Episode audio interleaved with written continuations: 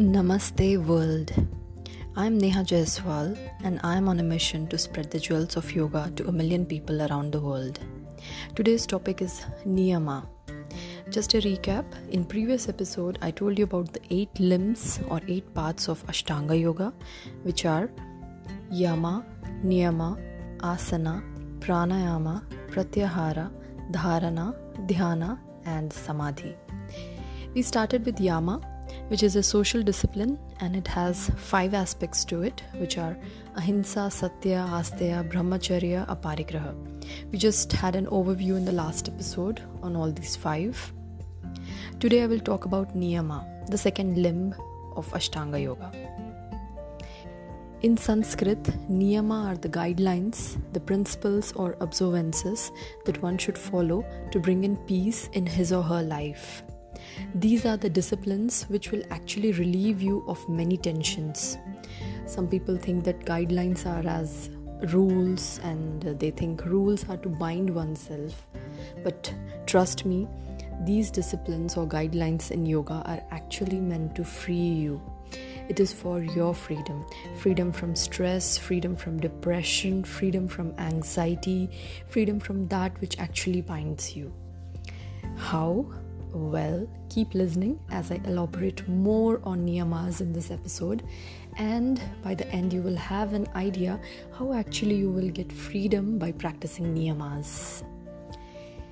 Niyamas are five kinds again. They are Soch, Santosh, Tapas, Swadhyay, Ishwar Pranidhana. I know a lot of Sanskrit words, but I'll just uh, get on with each one of them. Let's begin with Soch. The meaning of Soch is cleanliness, purity. It is cleanliness and purification of body and mind. Cleaning body is not just external but also internal. Taking bath and keeping the skin clean and grooming is the external aspect Asana, pranayama, and eating right food helps in the internal cleansing of the body. Practicing asana tones the entire body and removes toxins and impurities caused by overindulgence. Pranayama cleanses and strengthens your lungs, oxygenates the blood, and purifies the nerves. Right food helps you build strength and energy. In yoga, it is believed that food has influence on one's character and behavior also. I will have to do a whole episode on this, but now let's stick to Soch. Now, this was cleaning of the body externally and internally. How about cleaning the mind? In yoga, body is treated like a temple. Even the mind is treated like a temple. With practice of asana and indulging in understanding the spiritual scriptures, the practitioner understands that every human is a part of the bigger cosmic soul, the Paramatma.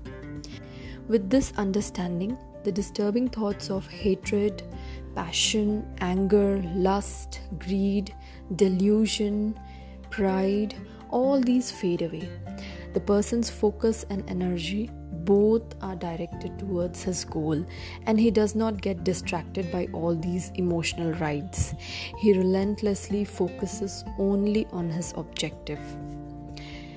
By objective, I mean the goal of life. For example, my goal is to spread knowledge of yoga to 100,000 people around the world and help them live happy and healthy life.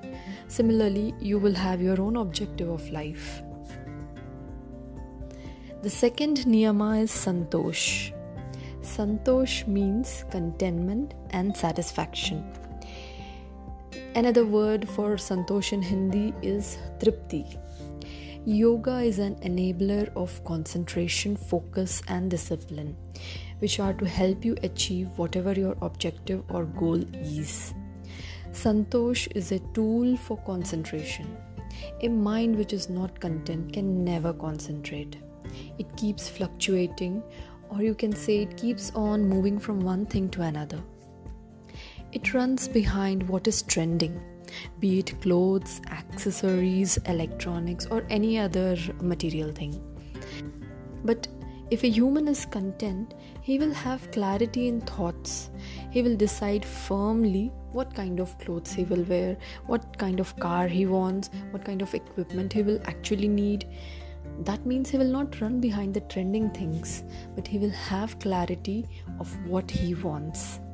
In another words, he will not get lured by the salesperson's pitch or the crazy advertisements or the neighbors who gets new stuff or something like that and again i'm using words here he him his but please remember all these apply to women also let's move to the third niyama that is tapas now this is such a deep topic that i will not be able to cover here but i will just try to give a brief overview tapas is derived from the root word tap which means blaze, burn, shine, or consume by heat. Therefore, it means burning effort under all circumstances to achieve a definite goal in life. In yoga, it is believed that every person, be it a man or woman, should have a worthy aim in life. It can be as big as serving humanity, or it can be just serving your family you have to identify your aim in life, your objective in life, and work towards achieving it. Tapas means that you move in the direction of your objective even if you face difficulties on the way. Tapas is the conscious effort, and sometimes it can be conscious effort to do something and to refrain from something which does not align with your goals. In this era, we have enough distractions to keep us off the track. But by practicing tapas, a person is controlling his senses, his sensual desires, and he is not giving up to the distractions of the external world. By tapas, a yogi develops strength in the body, mind, and character. The next niyama is swadhyay. Swa means self, and adhyay means study. Swadhyay is self study. A person who wants to educate oneself gets enrolled into courses to get knowledge. At the same time, he is reading and writing his own book of life. He is constantly evaluating himself and revising his life for his own good. He understands what is right for him and what is wrong for him that can lead him to achieve bigger goals in life. The person gets interested in spiritual books, understanding himself, understanding the soul, understanding his purpose, and understanding his journey of life. The more a person evaluates himself, the more his outlook changes about the life.